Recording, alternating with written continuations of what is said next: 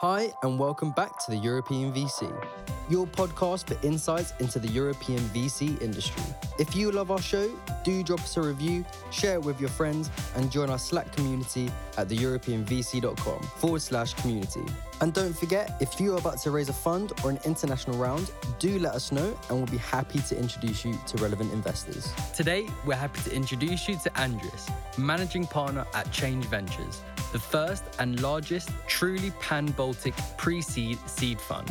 Change Ventures backs ambitious Baltic founders and are searching for founding teams that have the grit to succeed. Andris was also recently awarded the Human Development Award by the President of Latvia for an outstanding contribution to the future of the nation for his work with startups and Tech Hub Riga. Before starting today's episode, we'd like to introduce you to 4 Degrees. 4 Degrees is the VC relationship intelligence CRM that helps you source and close deals in less time. Built by VCs who recognize the power of relationship networks, 4 Degrees will transform your network into a living, breathing engine of opportunity by automating the deal making process. To learn more about how 4 Degrees can help you leverage your firm's relationships to move deals forward faster, visit 4degrees.com AI forward slash EUVC.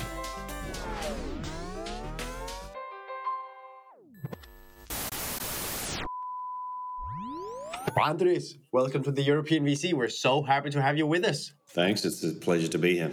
Andris, before we start, I just want to take the time to hear a bit more about you. You've built what I think is a super impressive fund in the Baltics, and I just want to hear What's it been like? What's your journey? You started out with a quite small fund and now you're at 50 million, just closed uh, last week. So super exciting. Yeah, thank you. So, myself and actually my two original partners, we really started on the operating side. So, I spent 25 odd years in startups in the US, Israel, UK, elsewhere in the Nordics and in the Baltics at C level uh, as a founder in various roles, bankrupted a few companies, so done everything that needs to be done to have empathy on the founder side. And my two original founding partners are the same in terms of their backgrounds. And so we were increasingly involved in the fast growing Baltic ecosystem here in various ways and basically spotted an opportunity to build a fund at what we think is the most interesting stage of investing, you know, really early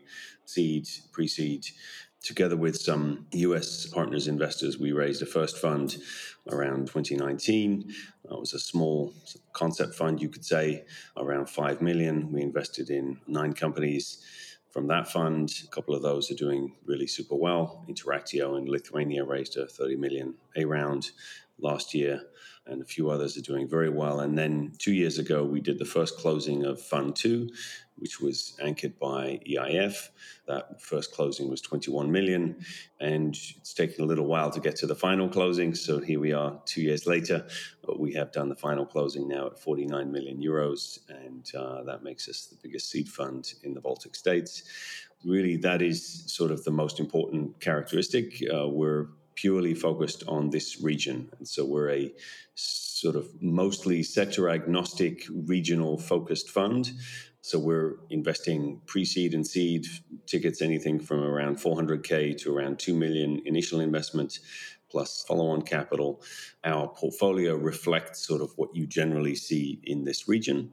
So a bunch of fintech, e-commerce, retail, some B2B, some B2C, and some deep tech in the form of robotics and a few other investments. And so our shtick, you could say, is that we spend lots of time meeting founders very, very early, building relationships and trying to help them and the ecosystem grow and then trying to spot the outliers and be able to invest at seed mostly, and then back them up and help them raise the next rounds. And so this region is super exciting, which is why we have no need to go beyond it.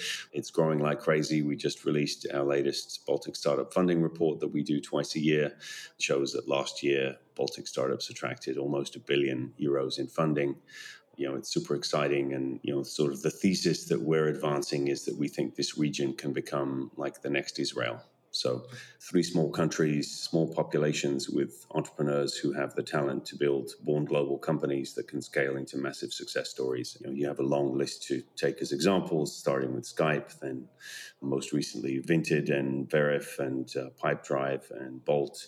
Yeah, so that's a long winded way of giving you the intro. Thanks, Andris. And I think congratulations are in order because of the final close. That's awesome. I think what would be interesting now for our audience is actually continuing that line of thought and deep diving a bit on the region, on the Baltics.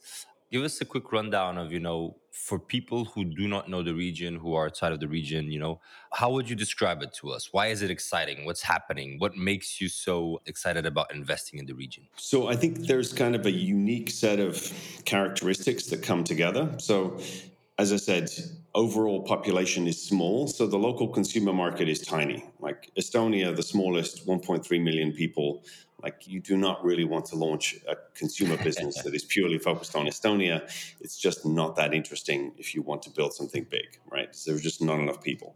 So what you tend to see is that the ambitious founders, like the ones we want to back, from day one they're building companies that are aimed at much bigger global markets it might be Western European markets, it might be the US, it might be South America, it might be Africa or Asia. And so, from this region with a small population, you have a sufficient talent pool that has repeatedly gone and done this and built companies that scale in big markets.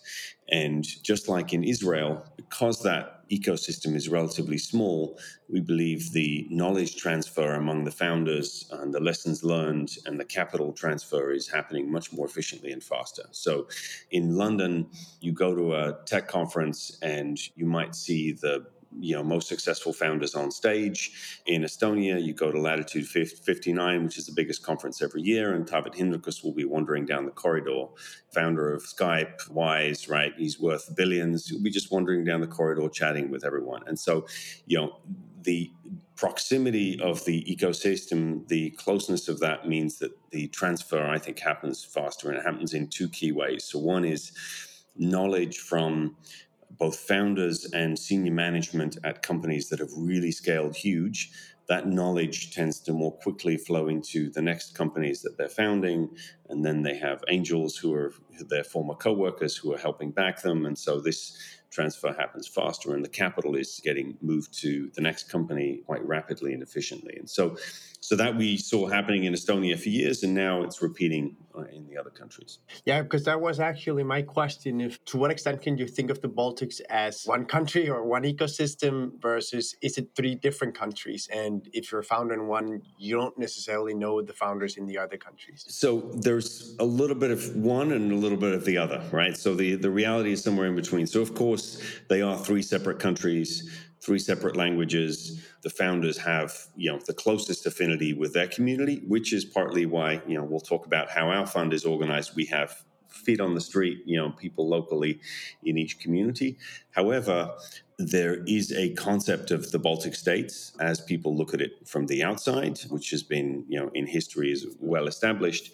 And because these countries are small and because they have a shared history over a long period of time, mostly a history of other big nations invading us, there is a common bond between the communities in these three countries. And this physical proximity is close enough that there's quite a lot of interaction. To give you an example, so I co founded a foundation in Riga, Tech Hub Riga, that was doing the first meetups here and the first hackathons and everything. Very early on, we got together with the Garage 48 guys, who were the best in the region at organizing hackathons, and they would regularly come down and run the hackathons in Riga. And it was great. So we had interaction with them. There was more, you know, the network was growing. And so these kind of interactions have been happening for years already. And so I'd say there's quite a close set of connections across the three countries. And so we think there's you know great benefit to be had from that and so you know we think you can think of them as one region obviously with three you know separate communities within that. Yeah. I'm also curious to hear your explanation and your overview of the investment landscape in the region. So now we're talking more about the founder side the innovation side and now what about the financing side? What's the landscape like? The startup funding report we released just now clearly shows that the funding environment is maturing. So you know a billion dollars almost or euros over a billion dollars deployed last year in Baltic startups, you know, that is driven by large growth rounds. You know, Bolt had a massive round last year, quite a lot of Series A rounds, so very sort of consistent, you know, funding of large startups that are scaling up massively. And so you know that is the big change over the last few years so if you wind back the clock a few years ago it was mostly pre-seed seed rounds small companies very early stage you know there wasn't really a track record of big success and scale ups and so that funding environment has changed and now you know especially with the pandemic and the realization that investments can happen all over the world you know often over zoom you know we have the big investors from the US and western europe very regularly looking for not just early, early small investments here, but looking at investing in big growth rounds in companies that are scaling massively. And that's definitely changed. The second thing that's probably changed the most is the proliferation of angels. So, this success has, of course, led to a bunch of exits and a bunch of secondaries, which nowadays happen earlier and earlier. And so, you have quite a large pool now of angels with specific experience in the industry, which are the most valuable kinds of you know capital at a very early stage to bring on board. So that's all great for founders. Yeah, and I think that our next topic is going to be firm building, but let's dive a bit into that because angels play an important role in how you build both your fund but also your investment strategy. So do speak to that. I think it's super cool, Andris. So yeah, angels are important for us, you know, especially as a local generalist fund. We will never be able to, in a small team, accumulate all of the specialist knowledge and experience in all of the different uh, kind of fields that our portfolio companies are operating in. And so it's really important for us to bring in other co investors who have that specialist knowledge. And angels are often a good way of doing this in the sense that you have experienced people who have specific knowledge of a maybe a type of a business model as well, it might be marketplace specialists. So we had an investment in gelatex which is a supplier to the cultured meat industry, and you know we have some co-investors who really understand food tech, you know, much better than us, right? So we have a great relationship with the founders. We can help them with all sorts of things that are, you could say, somewhat generic around building a startup. But as it comes to food tech and understanding that industry specifically, you know, we have co-investors that know that really well. And the same would be the case with some of our ed tech investments or uh, robotics investments, uh, especially any that are in really specific fields. And so angels is part of that strategy. And, you know, we also have some angels who are LP investors in the fund who we regularly collaborate with and share ideas and investment opportunities with, and that are also backing us as a fund. I think it's super interesting that you've actually set up a vehicle specifically to bring in angels into your LP. I'd love to hear your thinking around that, the hassle. We have a lot of emerging managers listening in, and, and you know, everyone's thinking about how can they strengthen the ecosystem around them. Super close to what we're doing. Sorry, I'd love to hear more about how you've done that and your thought process. So it's still, I'd say, at the experiment stage. So the experiment we did was we got together with a local financing company that we know well here in Latvia, and they organized a feeder fund which gathered up angel investors that were investing in that feeder fund that then becomes an LP in our fund. And it is an experiment. We are going to see how this pans out, how it works, but it does allow us to bring on board you know people who are sort of close to us who we like to collaborate with and who we would like to have a vested interest in us succeeding and so even more incentive to help us and help our portfolio and but who are not able to afford you know the minimum commitment to be a full LP and so this kind of vehicle helps us do that you know it has some legal and operating complexity, which we're trying to manage through, but having a feeder fund, we think, is one way that maybe this can be done. So I'll probably need to report back in a while as to how, how well this works, but, uh, but this was our first attempt. But you can definitely report on your thought process.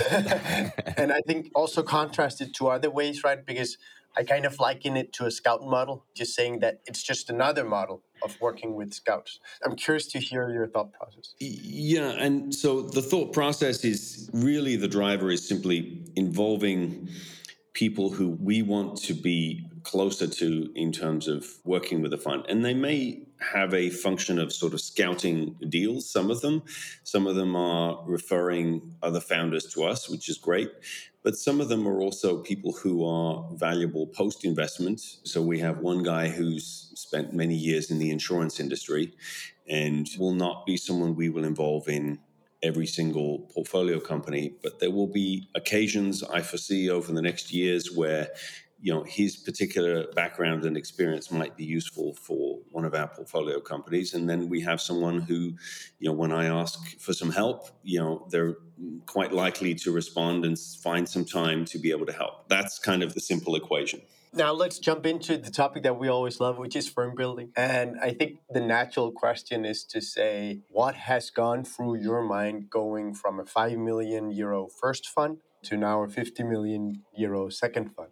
That is quite a big jump. So I'm excited to hear this. There's a little background to that 5 to 50 million jump in the sense that the original plan for fund 1 was actually to be, you know, a 30 million fund and it simply got you could say it got preempted by EIF backing a separate vehicle that became Fund 2.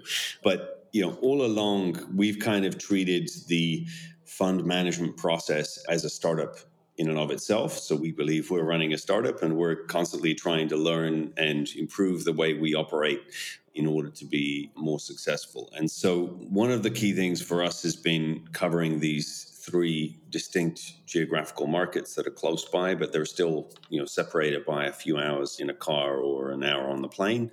And so we do believe it's important to be deeply embedded in each of those separate communities. And that is why we've actually started as a distributed fund. Myself based in Riga, my two original partners are in Tallinn, and we hired a now senior associate, Gabriela, who's based in Vilnius. And we feel it's important to have these local connections in the local community. At the same time, be able to get together and run a firm that operates across these three countries. You said something really interesting, which was Fund One was intended to be a 30 million fund, but we got preempted by EIF wanting to uh, to do the second fund. To what extent can you shed some light on that process? Because that's extremely interesting for emerging managers listening in. I can shed a little bit of light in the sense that we were discussing for a long time with EIF about joining Fund One, and in the end, it became more advantageous for everyone to just sort of package that up, leave it, and start Fund Two. And so there's more detail, you know, behind that, but in the end, that became the obvious kind of way to run things. And for certain reasons, it was convenient for us as well. And so that's what we did there is definitely a huge difference between having a 5 million fund and a 50 million fund not just in terms of you know some more resources to run the fund but there's more complexity more lps more investments and everything. So it's definitely something we're learning to grapple with but we're also very grateful and fortunate that we have lps who have backed us in building a bigger fund and we think this is you know a, the right size to be able to deploy meaningful investments in this region I was about to say not a day goes by, but maybe it's not a week goes by where David and I don't talk to an emerging manager that has a plan to raise a 30 or 50 million euro fund. And just yesterday, I said to one of these, thinking like that is a bit like thinking that someone should pay your train ticket to the audition of the X Factor. Because your first fund, it's about showing that you can actually do the work and then you can do a bigger second fund. It's almost like that, the market, because everyone wants to do VC these days. So don't imagine that someone will also pay you a fat management fee for that. I'm curious to hear because you started three guys, you had 5 million secured you had a good feeling about EIF and other LPs that would come in for either make the first vehicle bigger or create a second vehicle. But the thought process of you as a team saying, we're going to do this, I'm super curious to hear where do you know each other from? Where did you get the conviction from? What kind of conversations did you have? So we know each other. I know one of my partners, Uria, for quite a few years. We were both on the sort of investment or advisory committee for a uh, startup accelerator called Startup Wise Guys that started in Estonia. And I was involved in the kickoff of that. And then Udia came back some years later saying, Ian are looking at putting this together. Do you want to join us? And actually, the, you know, I'd say that one of the really important parts of getting to a bigger fund, one of the big lessons learned was find any way you can to make actual investments put money in the ground as proof points of your ability to collaborate together, your ability to pick. At first, they're interesting, later, they may be successful, but at least interesting companies that LPs are attracted by. And so we did a bunch of pre closing investments even before closing the first fund which changes the conversation that you have with LPs. So I think it's very different having a sort of a theoretical discussion around I'm going to raise this size of fund with this strategy of this kind of company, you know, with this kind of stake that we're going to buy, etc. That conversation is so theoretical and so only driven by, you know, who these people are it's very different when you even have just three examples, right? So here's three investments we've made, which will be moved at cost into the fund, right? When we do the first closing. And you have a completely different conversation with LPs about, you know, what are these companies? Why are they interesting? How did you get to them? Right? Because they're specific. And so my main advice to anyone looking at actually raising a fund is either through your angel portfolio uh, where you can warehouse some investments into a fund or find some way to do pre-closing investments you know and have a something very tangible to talk about. And so that is you know definitely one of the things that i think helped us in the conversation with lps could you speak a bit to the uh, constellation of that 5 million euro first fund? Who were your first backers and how did you get them to jump so the first fund was actually a US Delaware registered fund, and we had actually a couple of GPs who were US investors who were also helping raise this fund. And actually, there's a man who has unfortunately passed away since then called Harry Hugi, who was a, um, you could call him an Estonia file. So he traveled to Estonia before the um, regaining of independence from the Soviet Union, fell in love with Estonia, has helped in many different ways since then as a philanthropist and basically had an idea about, you know, could do a fund and we were helping him execute that idea. And so he brought some of his buddies who invested. I brought in some of my friends as initial LPs, and that's how we raised the first money. One of the big advantages of initially having a purely private fund was we were able to structure the fund thesis and everything you know in exactly the way we thought it should be done. And that's easier done with a private investor than with a large institutional that then may come with their preconceived ideas of you know what the thesis should be and so forth. And so then that was kind of the little proof point that helped then EIF become comfortable that we're going to raise money we're going to be successful in making investments. It's the same as a startup right? You build an MVP you get some early customers you get some traction and you keep you know repeating this story again and again. And you know as a fund manager I think it's kind of similar. How does your deal flow kind of strategy pan out? You know and i'm also curious to know in the baltics region what are you seeing? Are deals very much concentrated in the capitals that you just named or do you see interesting activity outside even though you know i know that the countries are small but i'm really curious to understand the dynamics actually. Let me quickly answer the second question first in terms of geography. So the three countries are a little different. So estonia has two larger cities tallinn and tartu. 99% of the deals are from tallinn and tartu. Riga is very capital centric so riga is much the biggest city in the country. Almost all the deals we have in latvia come from riga and Lithuania again is more spread out. So Vilnius, Kaunas are the two biggest cities, and the investments are coming mostly from there. In terms of deal flow in general, so as I said from the beginning, our focus is founder relationship driven, and so unlike a fund in London that is looking to invest in I don't know AI startups all across Europe and that is looking for sort of that needle in a haystack, we are going through pretty much all of the haystack in the Baltic states all the time. And we are trying to identify who are the best founding teams in that region and get to know them, you know, even before they launch or as they launch. So before we're investing. And our approach is, you know, genuinely to try and see if we can help these founders be successful early on. If we can show that we can help them and be useful, then we have a better chance of building a good relationship and uh, winning the right to lead an investment where we would like to. And sort of that's our attitude. And so if you look at our Fund 2 portfolio, actually, in half of the companies that we've backed in Fund 2, one of us knows at least one of the founders for five years or more. So long time relationships. Yeah. And so the difference between us and a fund from London flying in to try and do a seed deal is we know these founders really yeah. well. We can reference them in the community. They know us. They've had a long time to find out, you know, about us. And so these are personal relationships. Because in the end, I think this is a trust business, right? You want to work with these people for years and years and years. You have to trust each other. There's no time to go through all the legal details of all the transactions you might want to do. It's a lot around trust. And so that's what we're trying to build. Yeah.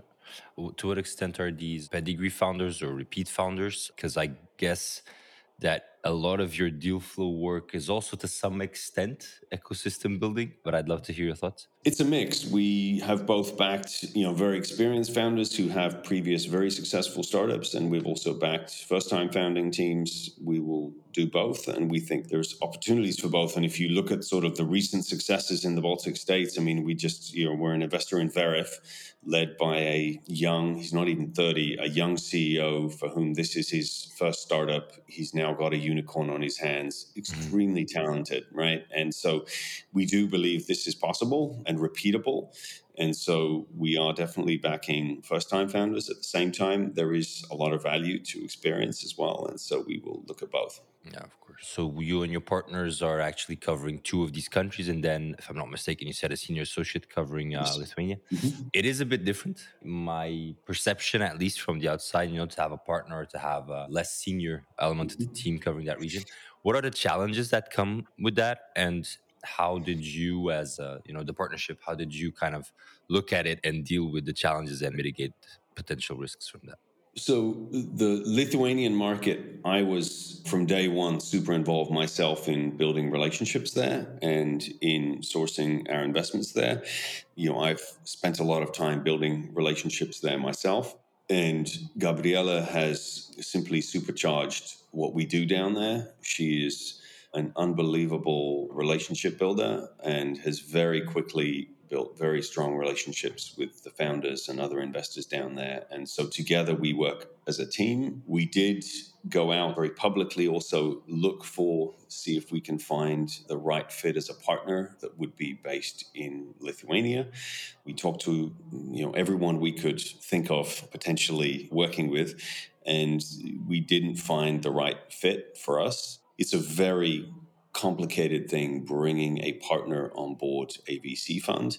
I could say it's a super high risk hire in the sense of it's a very, very long term, illiquid relationship. Mm-hmm. There are very few people who are actually have the experience to qualify not just that, but we're looking for people who are have you know actual close relationships in a very small country ecosystem. So, and they have to actually be available and interested in this career opportunity at that right time. Mm. You know that reduces your pool of candidates very significantly. Basically, we decided Gabriel is doing such a fantastic job. We don't need to necessarily hire a partner there now. Actually, Kat Silats, who joined as a partner now in Estonia, is someone that we know for quite a long time and that brings a lot of complementary experience to three original partners in the second fund. And so we're very happy to have her on board. Um, she'll be based in Estonia. As a team, we're also traveling across all three countries. So we live on Slack day to day. We have regular meetings in sort of Tallinn as the headquarters, but all the investment team is also coming to Riga and Vilnius on a regular basis to meet with our portfolio companies, to meet with new potential investments. So we're working together across all three countries. I really think that we should dive a bit into this living on Slack and having remote teams. I just saw Fred Destin posting the other day that he was back in the office and VC was a spontaneous business. It, it didn't lend itself very well to not seeing others, not meeting them in the hallway saying, I've got this idea or I'm trying to figure this out. Could you come in and then drag out a whiteboard? I'm curious to hear that. That is the nature of your business. How do you work with this? You know, we do live on Slack day to day. And so we have, for better or for worse, we've developed a cadence where we are perhaps communicating differently than other funds in terms of the internal communications within the team on topics. And in some sense, our investment decisions are often partly composed of Slack threads where we have the deck, we have the initial notes from the initial meeting, and then you know there are other calls made, there's customer feedback gathered, there's various things that are adding to this thread and we are having an active discussion in a written format. And then that's complemented by an active discussion in Zoom calls every week or you know more frequently separately and face-to-face meetings that we have on sort of a monthly basis or so as a whole team. And so you know we're putting all of this together to execute investments. We feel that we can do this fast enough and that we have sufficient time face to face for yes, I agree there a different kind of discussion face to face, but we have to make the effort fly meet you know sit down together and you know these are important times to be spent together. I definitely believe that they're valuable but i do believe that we can do this successfully not being in the same office all the time. For us it would be you know we're weighing two things. So the disadvantage would be if we all sat in tallinn then i'm not in riga day to day right? So that's the trade-off that we're making. How is your decision structure in terms of does it require unanimity or is it just one partner that likes a deal and, and that partner can then bring it forward and bring it through? Or how do you go about that? So we have a consensus model. It's baked into our LPA. We are gathering sort of a collective decision at the same time, we are trying to be very thoughtful about not having groupthink and about taking enough risk and about how we ensure that we don't sort of you know, regress to the mean and that we're still taking enough risk of the investments that are not obvious, right? And so this is a constant challenge. Could you expand on how you try and force that into you? I don't know if I have a great description rather than it is an attitude that we are trying to maintain and that we are being open to telling each other that, look, are we being too conservative in sort of regressing to the mean on this discussion about this company? You know, we're just raising the topic again and again to try and remind ourselves. I don't know if we've figured out anything better right now than that. You know, at the same time, there is value in consensus. It puts the burden on you know the deal champion and we have kind of a deal champion format it puts the burden on, of the deal champion to convince the others and that is i think an important discussion process to follow okay we are reaching the final section of our interview. That's a quick fire round, Andris. This is basically a couple of questions where we are hoping for quick answer questions, 30 to 60 seconds each. Are you ready? Yep, ready. So, first question In the Baltics, what areas or sectors, vertical subsectors excite you the most that you'd say other people really don't feel that excited about? The obvious ones that most people see here are fintech, but the one that I personally am very excited about that is maybe not obvious is robotics. You know, and that's partly I've done two robotics investments here, three robotics investments in the Baltics. So Giraffe 360, which is um, a company reinventing the way digital content is produced for real estate agents and brokers, as well as Aerones, which is reinventing how wind turbine inspection and maintenance of wind turbine blades happens. I think there's amazing opportunities for taking very well built robotics and turning them into business models that are very successful. In these two cases, one of them has a subscription business model, one is a service business model. Neither of them are selling robots. They are incorporating robotics into their business model and reinventing the way that their you know target industries mm. actually execute and operate. And so I think there's tons more opportunities for that.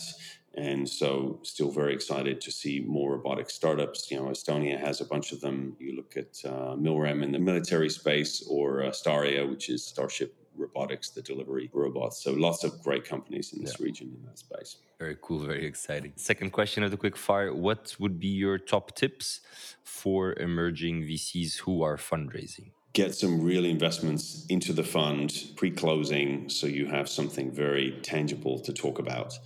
That's the best thing you can do. For sure. Third question and final question What can we expect in the future from Andris and from Change Ventures? So, you can expect more Baltic unicorns, you can expect um, more investments in this region And I think we're just seeing the beginning. We have this thesis that this region is going to look like Israel in the future. We expect it to be a leader in Europe in terms of generating startups and big scale up startup success stories. So expect many more of those. That's amazing. Awesome, Andris. Thanks so much for joining us today. It was awesome having you here. Super. Thanks. Appreciate the time. Four Degrees is the VC relationship intelligence CRM that helps you source and close deals in less time. Built by VCs who recognize the power of relationship networks, Four Degrees will transform your network into a living, breathing engine of opportunity by optimizing the deal making process. To learn more about how Four Degrees can help you leverage your firm's relationships to move deals forward faster, visit fourdegrees.ai forward slash EUVC.